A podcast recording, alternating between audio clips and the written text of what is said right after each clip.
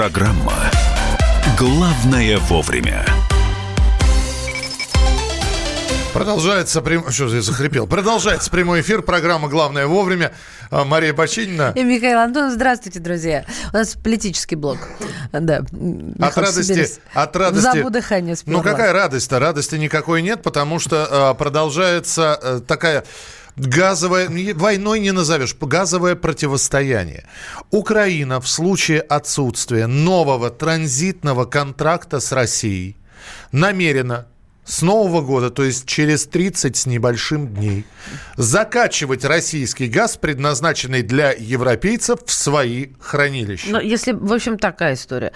Контракта нет, а газ есть, продолжает поступать, да, сырье? И, и, и пофигу, что он в Европу идет. Нет, пофигу, что он чужой, вот так надо говорить. Да. И мы его к себе, значит, это шантаж, ребят. Это не шантаж, это, это воровство. воровство. Об этом написал да. в Фейсбуке исполнительный директор «Нафтогаза» Юрий Витренко. Он уточнил, что без договора сырье будет рассматриваться как принадлежащее неопределенному собственнику. Ну, что-то по трубе идет, кому? Там же не написано на нем, кому.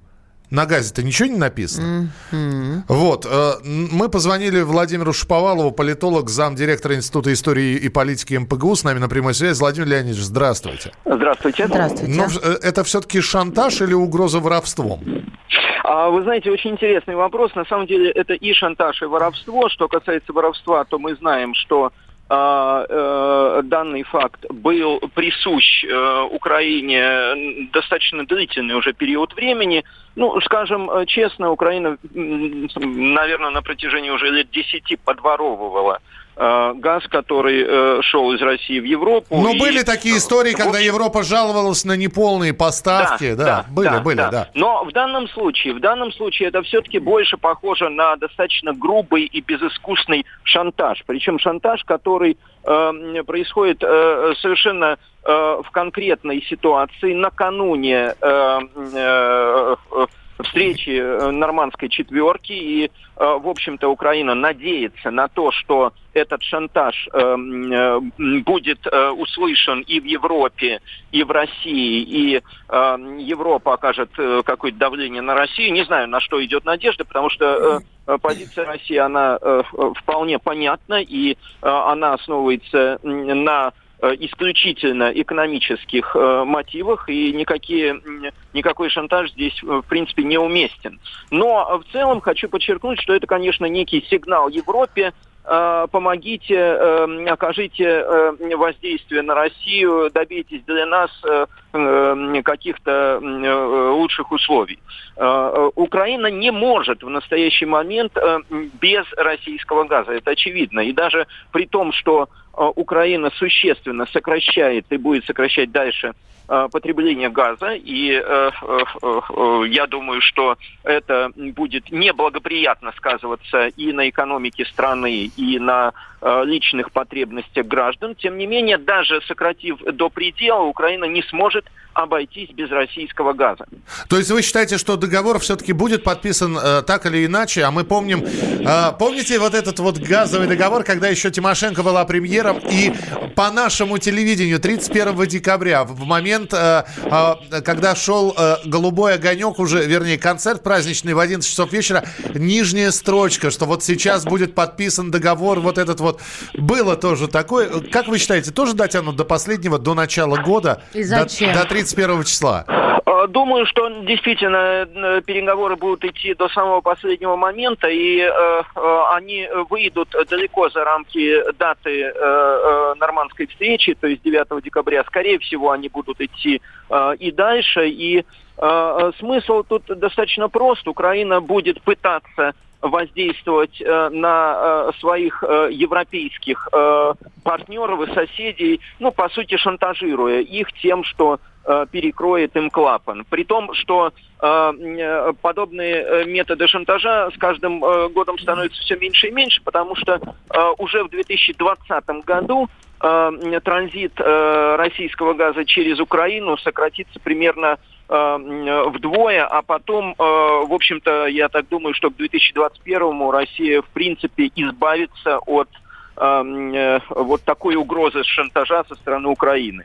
Хорошо, еще один вопрос, уж если мы про Украину заговорили. США заморозили военную помощь Украине в день беседы Трампа с Зеленским. И э, вот сейчас обсуждают, что же такое произошло во время этой беседы. Может, они поссорились, может, еще что-то. Э, Америка не поддерживает больше э, военно, э, военной помощью Украину. Ну, в данном случае я хочу подчеркнуть, что это исключительно внутриполитическая американская тема. Она имеет очень косвенное отношение к Украине, поскольку э, речь идет просто-напросто о э, даже не об импичменте как таковом, а о э, влиянии на позиции Трампа в рамках разворачивающейся избирательной кампании. И по большому счету, вот давайте представим себе, существует два государства. Одно из государств оказывает помощь второму государству. Это предмет межгосударственных э, отношений и всегда, во все времена, в любых э, э, случаях это достаточно сложные, многоаспектные э, многоаспектный переговорный процесс, в котором задействованы разные э, факторы. И в данном случае все-таки давайте разделять. Есть э, дело Байдена, оно очевидно совершенно, и э, здесь э, не нужен никакой не, не нужно никакое давление на Украину со стороны президента Трампа, потому что о деле Байдена было известно, э, ну, в общем-то, уже очень давно, еще до того, э, задолго до того, как началась эта история. И есть вот эта э, очень мутная история с импичментом, которая проходит в настоящее время. Да, может быть, Трамп действительно отдал приказ Э, отдал указание прекратить э, военную помощь Украине, но, э, в общем-то, он вправе, он верховный главнокомандующий, он президент страны, в конце концов, и эта страна оказывает помощь Украине. И она имеет полное право взять паузу, не оказывать эту помощь. Спасибо. Спасибо большое. С нами на прямой связи был Владимир Шуповалов, политолог, заместитель директора Института истории и политики МПГУ. Давайте по новостным лентам пройдемся. Проходись. Я только под руку с тобой. Ну, поехали, да. Да, ну ты дай мне кнопку вот эту, нажми ее. Я только что нажал. Все, поехали. Хорошо. Давай. В Москве арестованы двое обвиняемых в убийстве главы Центра противодействия экстремизму УМВД Ингушетии. Ну, вы помните это громкое дело, и в пресс-службе Басманного суда рассказали, что им предъявлено обвинение по двум статьям убийство двух и более лиц. А, назван худший голод э, Худший, худший голод. голод. Интересный заход. Этот голод самый... Я есть просто хочу. Назван худший город по уровню жизни. И лучший город по уровню жизни Конечно, в России. не успокоятся. Самый лучший город по уровню жизни в России – это... Худший. Я говорю, а сам... лучший Москва? Нет. Вот, Давай, Сочи, у тебя еще две, две попытки. Нет, они-то знают прикуп. Грозный. Нет. Лидером... Отстань от... от меня! Не, Грозный просто вне списка. Лидером... конкурса надо говорить. Э, лидером в 2019 году по уровню жизни, по качеству жизни стала Казань. До последнего О, ну да, года, годом раньше она занимала четвертое место. Прошлогодний лидер Тюмень откатилась на третье место, уступив Грозному как раз.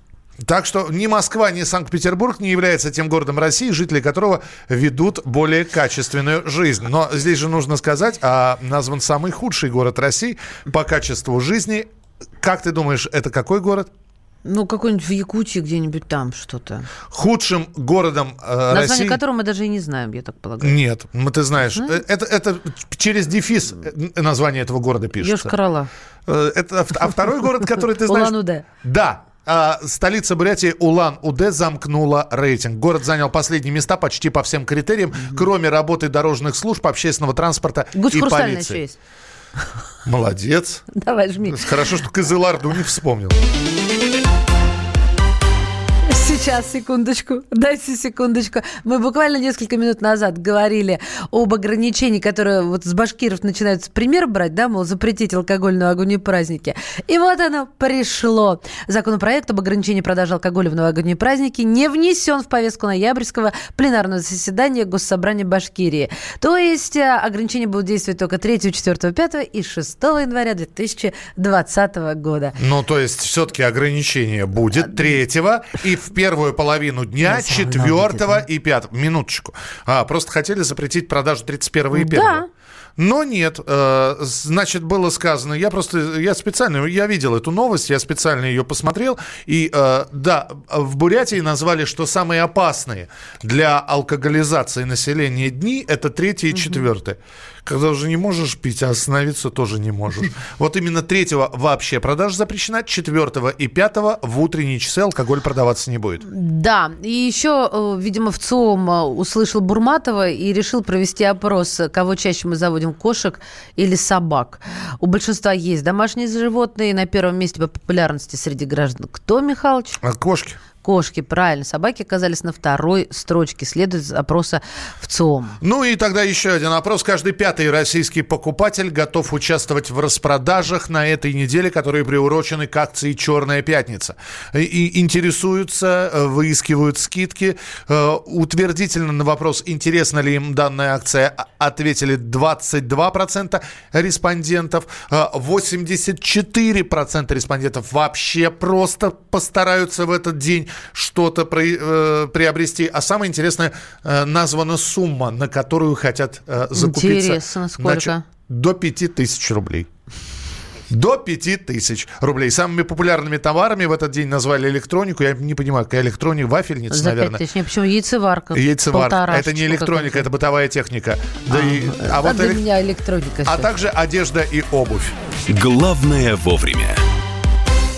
Я вспоминаю тебя вспоминаю. Антонов. Каждый вечер в эфире радио «Комсомольская правда» вспоминает. Включаем нашу машину времени и отправляемся в прошлое.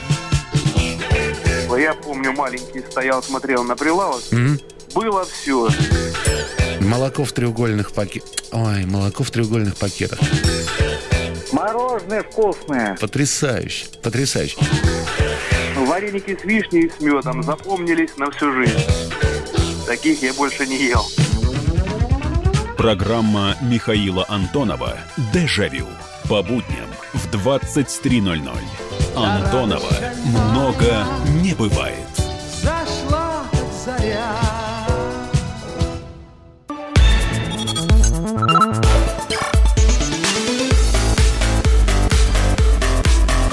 Программа Главное вовремя. Вы знаете, сразу несколько банковских новостей. Здесь, э, во-первых, пришла статистика. Средний вклад, который держат люди в банках. Средний вклад россиян. Ну, прилично, 200 тысяч рублей. Но, опять же, мы же понимаем, да, как это, это средняя цифра. На так-то э, до этих 200 еще нужно накопить. Но э, еще одна новость. Глава Центробанка России Эльвира Набиулина заявила, что стране удалось стабилизировать свою финансовую систему, благодаря чему наши банки российские больше не ощущают последствий санкций со стороны Запада. И по ее словам, России пришлось снизить курс рубля для стабилизации ситуации, вместо того, чтобы продолжать держать его в коридоре обменного курса. В общем, э, нам сейчас Эльвира Набиулина пытается пытаются сказать, что банковская система России крепка. Стабильно. Стабильно. Да. Бояться не надо. Не прячьте ваши денежки по лавкам и углам. Несите ваши денежки. Иначе быть беде. Да. Степан Димуров, финансовый и биржевой аналитик с нами на прямой связи. Э, Степан Геннадьевич, здравствуйте. Здравствуйте. Доброе утро. Так ли все оптимистично? Ну, Набиулина и вообще наше правительство мне напоминает старый анекдот э, про гильотину. Знаете, наверное, да? Это, говорит, все, а ты, говорит, попробуй, кивни. Ну да, если голова отвалится, то все. Да. Понятно. Хороший анекдот, да, хороший. Ужасный анекдот. Прекрасный анекдот, я считаю. Ладно. Так э, доверять банкам или нет? Ведь а, обратите внимание, мы совсем недавно, Степан Геннадьевич, говорили про то, что нам сейчас предлагают отдавать, вернее, копить на свою пенсию, отчисляя какие-то деньги, которые наверняка будут поступать в банковскую систему и не... Еще хуже в негосударственный пенсионный фонд. Негосударственный пенсионный фонд. можно забыть. Но да, все-таки, все-таки стоит ли доверять нашим банкам? Потому что когда начинаешь спрашивать у наших слушателей, вы откладываете деньги, э, ну, находятся люди, которые говорят, а мы не доверяем нашей банковской системе. Ну, я с ним абсолютно согласен, что он правильно делает, потому что, э, ну а что поменялось-то за последние, скажем, 2-3 года в банковской системе? Ничего. Как лучшему ничего не поменялось. Подождите, а что должно Ну, поменяться? может Можно на примере А, каком-то? ну, смотрите, проблема банковской системы России. Я, скажем так, не буду заниматься отсекатиной, а приведу вам оценки достаточно уважаемых агентств, они, скажем, единственные в мире. А это S&P и Moody's. Они оценивают долю плохих или проблемных кредитов банковской системы в крупнейших 70 банках 25-27%. Еще вопрос у вас есть? А, Мы просто ну, не, не знаем, насколько это цифра. 25% э, смотря чего и, и в каком смысле. активов, активов, активов. Это мало? Это очень много. Это, это ну, банк систем банкрот. Понимаете, это труп. Э, Она просто не оправилась еще не от, э, как это парадоксально, от восьмого-девятого года. Экономика у нас не улучшает. Это значит, что у заемщиков э, проблемы с обслуживанием кредитов будут только увеличиваться. Чтобы вы понимали размеры, ну вот Набиулина якобы почистила банковскую систему. У меня всегда возникает вопрос. Э, Скажите, пожалуйста, вот вы мегарегулятор, супернадзорный орган, весь такой из себя умный и профессиональный. А скажите, пожалуйста, а где полтора триллиона рублей? Кото- дыра, которая была в банковской системе. А она не закрыта еще? зачистили? Ну, налогоплательщики ее закрыли. Как вы думаете, санации банков, деньги откуда берутся? Я говорю о том, что когда стали разбираться с реальными балансами банков, вдруг оказалось, что баланс идут, и, пола, и полутора триллионов рублей нет. А вот то, что... Причем это были маленькие банки. Ага. Знаете, что больших? Что больших? А, ну, проблемы такого же масштаба. Побольше. Портфели, портфели по 15-20 триллионов рублей. Степан Геннадьевич, ну давайте, давайте вспомним. Э, Я, я сейчас буду, опять же, с позиции человека, который за банковской системой наблюдает... Набиуллину э, э, ну, за, за банковской системой наблюдает как вот вкладчик, как человек, который иногда с банками имеет какое-то дело.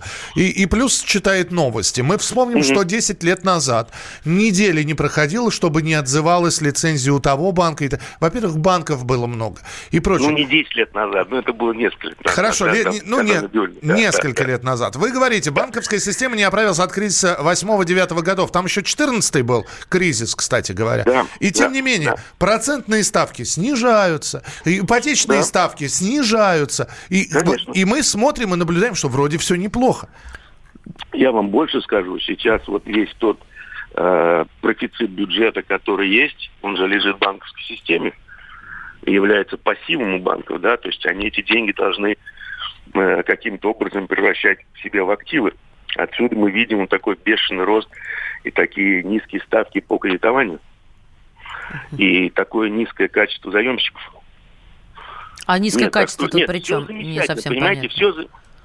А потому что вот по последней статистике 50% э, заемщиков э, дают 50% своего дохода на обслуживание кредитов. Ну, то есть И, закредитованные. 40 и 46% вновь выданных кредитов идет как раз вот этим 50% заемщикам. То есть они перекредитуются. То есть нет, все хорошо, все прекрасно, только кивать не надо, понимаете? Это как вот э, с любым банком, да, который обанкротился. Все же было хорошо, хорошие платили ставки по депозитам. Раз, а завтра банк закрыт. Так и Ясно. здесь. Спасибо. Степан Димуров, финансовый и биржевой аналитик, трейдер, был у нас в прямом эфире. Ну вот э, и здесь вопрос. Либо вы сейчас Степан Геннадьевич послушали, и Либо Эльвиру. Все, плохо. Либо Эльвиру Набиулину вы послушали. Вот. А вам уже э, вы- выбирать. Э, Между тем в России зафиксировано рекордное число вакансий. Огромное. Ника- Никогда такого не Вы было. победили безработицу. да? Слушайте, слушайте, число вакансий в отечественных компаниях превысило миллион и сто тысяч. Это рекордное значение как минимум с 2016 года. Это, причем данные не просто набраны вот а- от этих вот а, агентств а, рекрутинговых, Superjob. А от кого набраны? Росстат. Росстат. Так я Наибо- уж Суперджоба поверю больше, чем Росстату. Наибольше, ну, это что, знаете. что удивительного Я лучше американский сериал, чем наш посмотрю. Это вопрос доверия просто и интереса. Наибольшее Еще предателя количество... меня назови. А? Еще предательницу меня назови. А что тебя называть, когда ты... А, она вот сидит. Послышали, да, с кем я работаю? Наибольшее Так. число свободных рабочих мест зафиксировано в Москве 170 тысяч, в Московской области 79 тысяч, в Санкт-Петербурге 69 тысяч вакансий. Вакансий. Ну и что это нам дает? Дефицит. Какие испытывают отрасли дефицит специалистов? Консультирование. Продавец-консультант. Страхование. Медицина, фармацевтика, автомобильный бизнес, информационные технологии и плюс, конечно же, нехватка рабочего персонала. Смотрите, какие прекрасные отрасли, прекрасные. Ну, как-то с безработицей мы ничего не понимаем. А, а почему? А потому что отрасли прекрасные, только оплачиваются они антипрекрасно, видимо. Э, Когда журналистика – семейное дело. Мы с э, Юлькой так немножко поспорили. Это не по теме сегодня. Когда сложно договориться. Да здесь даже вопрос не в том, кто не скачет тут в москаль. Да мы перетопчемся, и мы уже проехали эту историю. Когда нужно найти компромисс. Что же все-таки произошло, что людей разделило? Приходится все объяснять простыми словами. Украина, Белоруссия и Россия – это один народ. Программа Андрея и Юлии Норкиных на радио «Комсомольская правда». По будням в 9 вечера по Москве.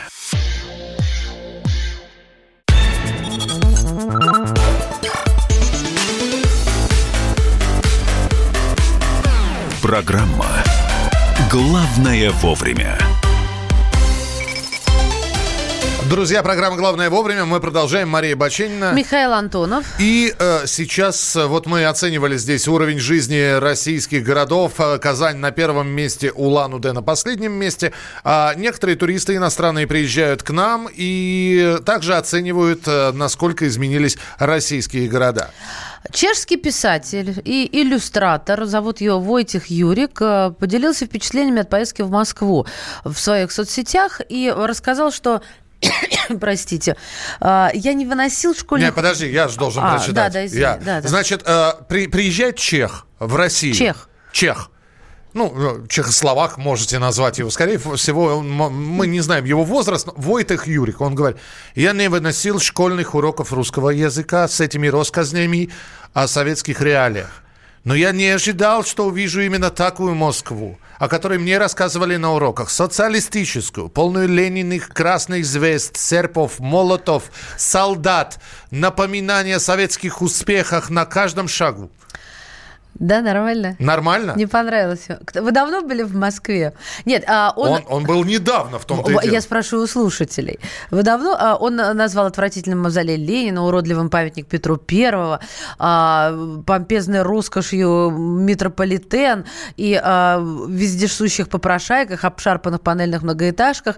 В общем, как будто тут Индия слилась с советским прошлым, социалистическим. И он вот на советское прошлое обратил внимание. Самое интересное, что он, э, значит, э, ведет свой блог. И туда пришло огромное количество, в том числе молодых людей, которые поддержали его и говорят, действительно, Россия вроде бы современная страна, но слишком много в ней осталось советского.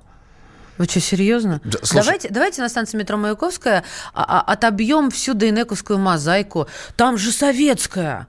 Зачем мы на это смотреть должны? И все звезды на Красной площади тоже скинем. Но вот э, смотрите, да, Маша, какие звезды на Красной площади? Где ты видела там звезды? Я не видела. И что, их нету уже, да? Сбили? О, ты-то в Москве когда последний раз была, Да недавно проезжала по Тверской. Ну, видимо, раз Маша на, э, значит, против э, этого чеха, я должен Я встать... на- очень против такой наглости. Я на какое-то время встану на его сторону. Слушайте, хотя я, как ведущий программы «Дежавю», наоборот, должен приветствовать это все. И серпы, и молоты, и красные флаги, и мавзолей Ленина. Слушайте, но э, действи- давайте признаемся, выросло уже поколение. С 91 года выросло поколение, которым сейчас 27 лет, и они при Советском Союзе не жили. И для них это все даже не история. А что-то вот э, советские хрущевские дома, вот эти вот серпы и Мы молоты. сейчас не про хрущевские А дома. и вот Мы сейчас вот- про украшения в первую Хоро- очередь. Украшения, названия. Поедете по Ленинградскому шоссе на станцию метро Пролетарская. И что? Но Ленинграда нет уже, шоссе Ленинградское. Знаешь, есть такой закон в Великобритании, прекраснейший Да. закон, а, что нельзя ни в коем случае менять облик старинных зданий. Ни в коем случае. Даже когда ты ремонт делаешь внутри, тебе нельзя менять менять полы. Ты там начинку ставишь э, современную, а вот весь облик и внутренний, и внешний, поэтому город остается прекрасным. Давайте собор Святого Вита в Праге э, как-то скажем, слушайте, что-то как А чего собор это? Чего собор собор-то? Чё ты, ты еще до, до- до Парижской Богоматери сейчас доберешься, и давайте А все горгу- уже не надо до нее добираться, Миша. Да, там, Уже там, всё. там пожар, этот самый, э, Все идет сломал. от того, что он ненавидел уроки русского языка. Это детская травма. Все родом из детства. Войтах к А, психологу. а ты знаешь, что вот эти вот страны соцлагеря, между прочим, даже Болгария, которую когда-то называли 16-й республикой Советского Союза, потому что она, э, они все избавились вот от этих советских названий. Музей коммунизма в Праге остался. Музей. Один единственный. музей. Один единственный. Я приезжаю в Хорватию, у них там ничего советского нет. Единственное, как заповедник, они показывают резиденцию Иосифа Броза Тита, где а, сохранен советский интерьер. В любом случае, как бы то ни было, есть оно, нет его. Это настолько дурной вкус и дурное воспитание. Да у нас выросло поколение, которое... Это для нас э, ценность. Это для нас ценность, мы росли при Нет, этом. есть история, которая ценность, ну, культурное наследие, Когда, когда... самоидентификация скажи, какая-то. скажи, пожалуйста, когда, э, через какое время предмет, интерьер, мозаика, лепнина становится историей? В смысле? Они просто олиповатым... Ну вот, э, стоит старый в, в каком-нибудь городе, на, в- на территории России стоит старый дом культуры. Старый. Да, Постро- ты построен- не совсем правильный пример И, приводишь. и тем не менее. Стоит старый дом культуры, построенный при Хрущеве, при Брежневе. На нем, э, я не знаю, герб Советского Союза вылеплен. Так, Это история? э, пожалуй, да. Но смотря, на, смотря относится ли этот дом культуры, точнее, это здание к культурному наследию. Нет, а в нем Это- магазин Это пятерочка. неправильный пример. Он говорил о метрополитене, он говорил о зданиях соцреализма. Я еще раз- Он говорил о том, что ему напоминает его несчастное, на его взгляд, детство. Процитирую. Я не ожидал, что увижу именно такую Москву, о которой мне рассказывали на уроках. Социалистическую, полную Лениных. Ну, где ж тут полная Ленина? Но я тебе привел пример. Ленинградское шоссе, площадь Ильича. А, ты имеешь в виду название? Я Коня- как памятники. Лепнина Ленина в метро. Лип- Станция метро марксистская. Прой- Пройди. Слушайте, ну давайте так. Звезд, серпов, молотов, солдат, напоминаний о советских успехах на каждом шагу. А, а это действительно ведь так. Миш, Но- я, я, честно говоря, вообще не вижу здесь э, ничего того, в чем бы он мог быть прав. Ну, таким же успехом я могу привести примеры, например, станцию, станцию Римская. Ну, какие там Ленины? Там все посвящено истории древнего города. Она новая. Новая. Станция Римская. Она не новая. Посмотри, когда она была открыта. 8 800 200 ровно 9702, телефон прямого эфира. Немного ли у нас а, в России советского осталось? Может, действительно надо потихонечку от каких-то лишних... Никто про мавзолей не говорит. Вот мавзолей – это история. А может быть, что, что-то стоит действительно? 95-й год, ну какая она А новая? как- а, после, после Советского Союза построена. И что? Ну ты не захлебывайся. Она Ну. не новая уже. Новая это то, что сейчас открывается. Дело не в этом. Дело в том, что мы говорим, что мы все. Тогда что же ее не залепили серпами, молотами и солдатами? В кожанках. 8 9 6 7 200 ровно 9702 и телефон прямого эфира 8 800 200 ровно 9702. Вы можете позвонить. По телеку я вижу много от Советского Союза про то, как Европа загнивает, как США на нас хотят напасть, какие у нас у- огромные успехи на до и на молоты. Но есть еще отдельные недостатки. 8 800 200 ровно 9702. Наталья пишет, а мы гордимся и звездами, и советским прошлым, мы стыдимся настоящего. Да мы сейчас говорим про молодых людей, которым это, в общем-то, до лампочки на самом деле. По большому счету. И выросло поколение, которым ни звезды, ни серпы, ни молоты, ни плакат «Слава КПСС», ни, ни странный человек на барельефе. Кто это такой? Кто это? Это дедушка Ленина. Я никак не понимаю, вот э, твои вот эти э, экзерсисы. То есть все срубить, сбить э, и снести. Э, честно, не могу понять вывода. 8 800 200 ровно 9702. Ваше предложение. Номер телефона. Николай, здравствуйте. Добрый день. Вот, ребят, я вот слушаю вас, сейчас еду, часто слушаю вашу э, передачи. Вот. Я целиком не полностью с тем э, товарищем не согласен. Почему? Потому что нужно сохранять свою историю. Я жил при социализме, э, будем говорить, да, и сейчас живу. Сравнить, ну, скажу, мягко говоря, не с чем. А, говорю как есть. Человек своей жизни не думал о завтрашнем дне. Он просто работал, ходил, да, может быть, сказать, рабы, там, туда-сюда. Но было и детство свободное. Свободное детство. Не, сейчас немножко не знаю.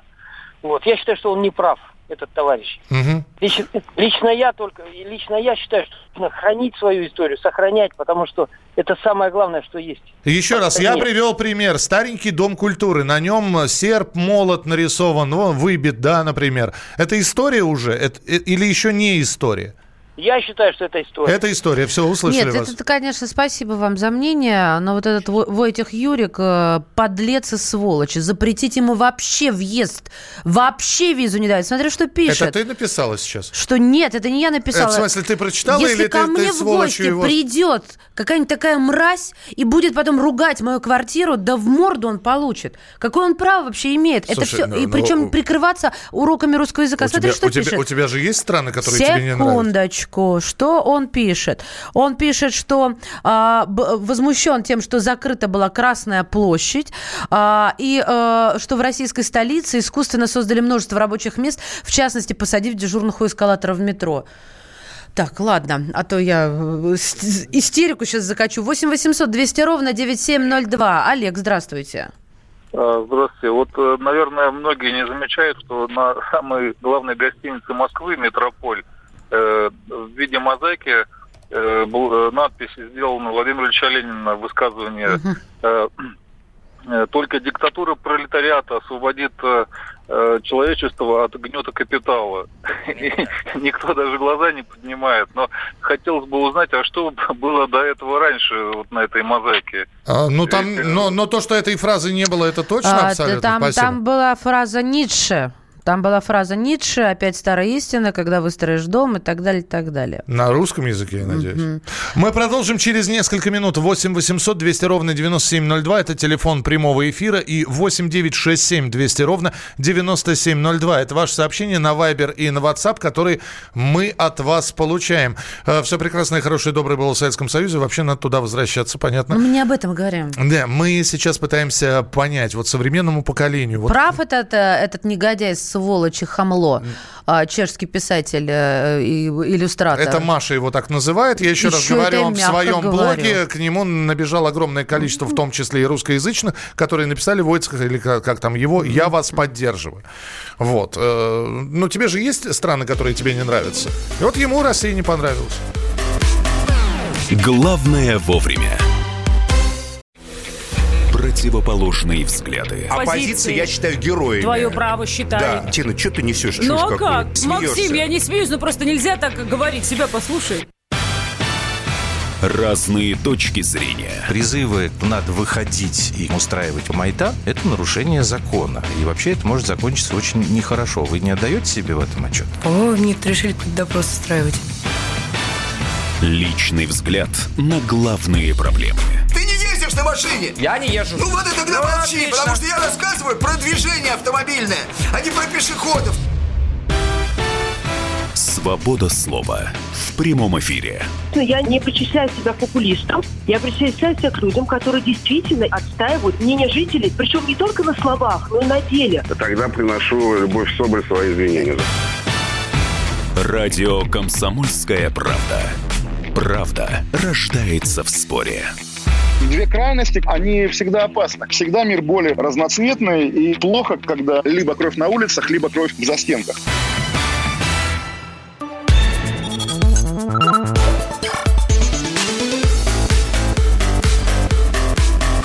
Программа «Главное вовремя». Ну и финалочка. Чтобы жизнь медом не казалась.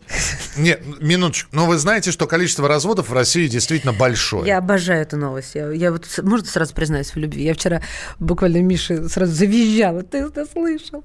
Да, но учитывая, что э, есть люди, в том числе и в студии, у которых были разводы, Не будем показывать пальцем, да? Вот. А э, развод иногда сопровождается такой штукой, как алименты. Ну-ну. Поэтому предложение депутата Владимира Петрова, депутат законодательного собрания, он предложил министру юстиции, документы направил, ребят, документы направил Александру Коновалову, запретить должникам по алиментам повторно жениться или выходить замуж. На что направлено? Вот это интересно. То ли на наказание должника по алиментам, то ли а, на то, чтобы подумали трижды, прежде чем разводиться, а, и на увеличение вот срока хранения семьи, и, возможно, как следствие демографической ситуации, хотя это не инструмент, конечно. Давайте спросим мнение адвоката, кандидата юридических наук Андрей Некрасов. Андрей Игоревич, здравствуйте.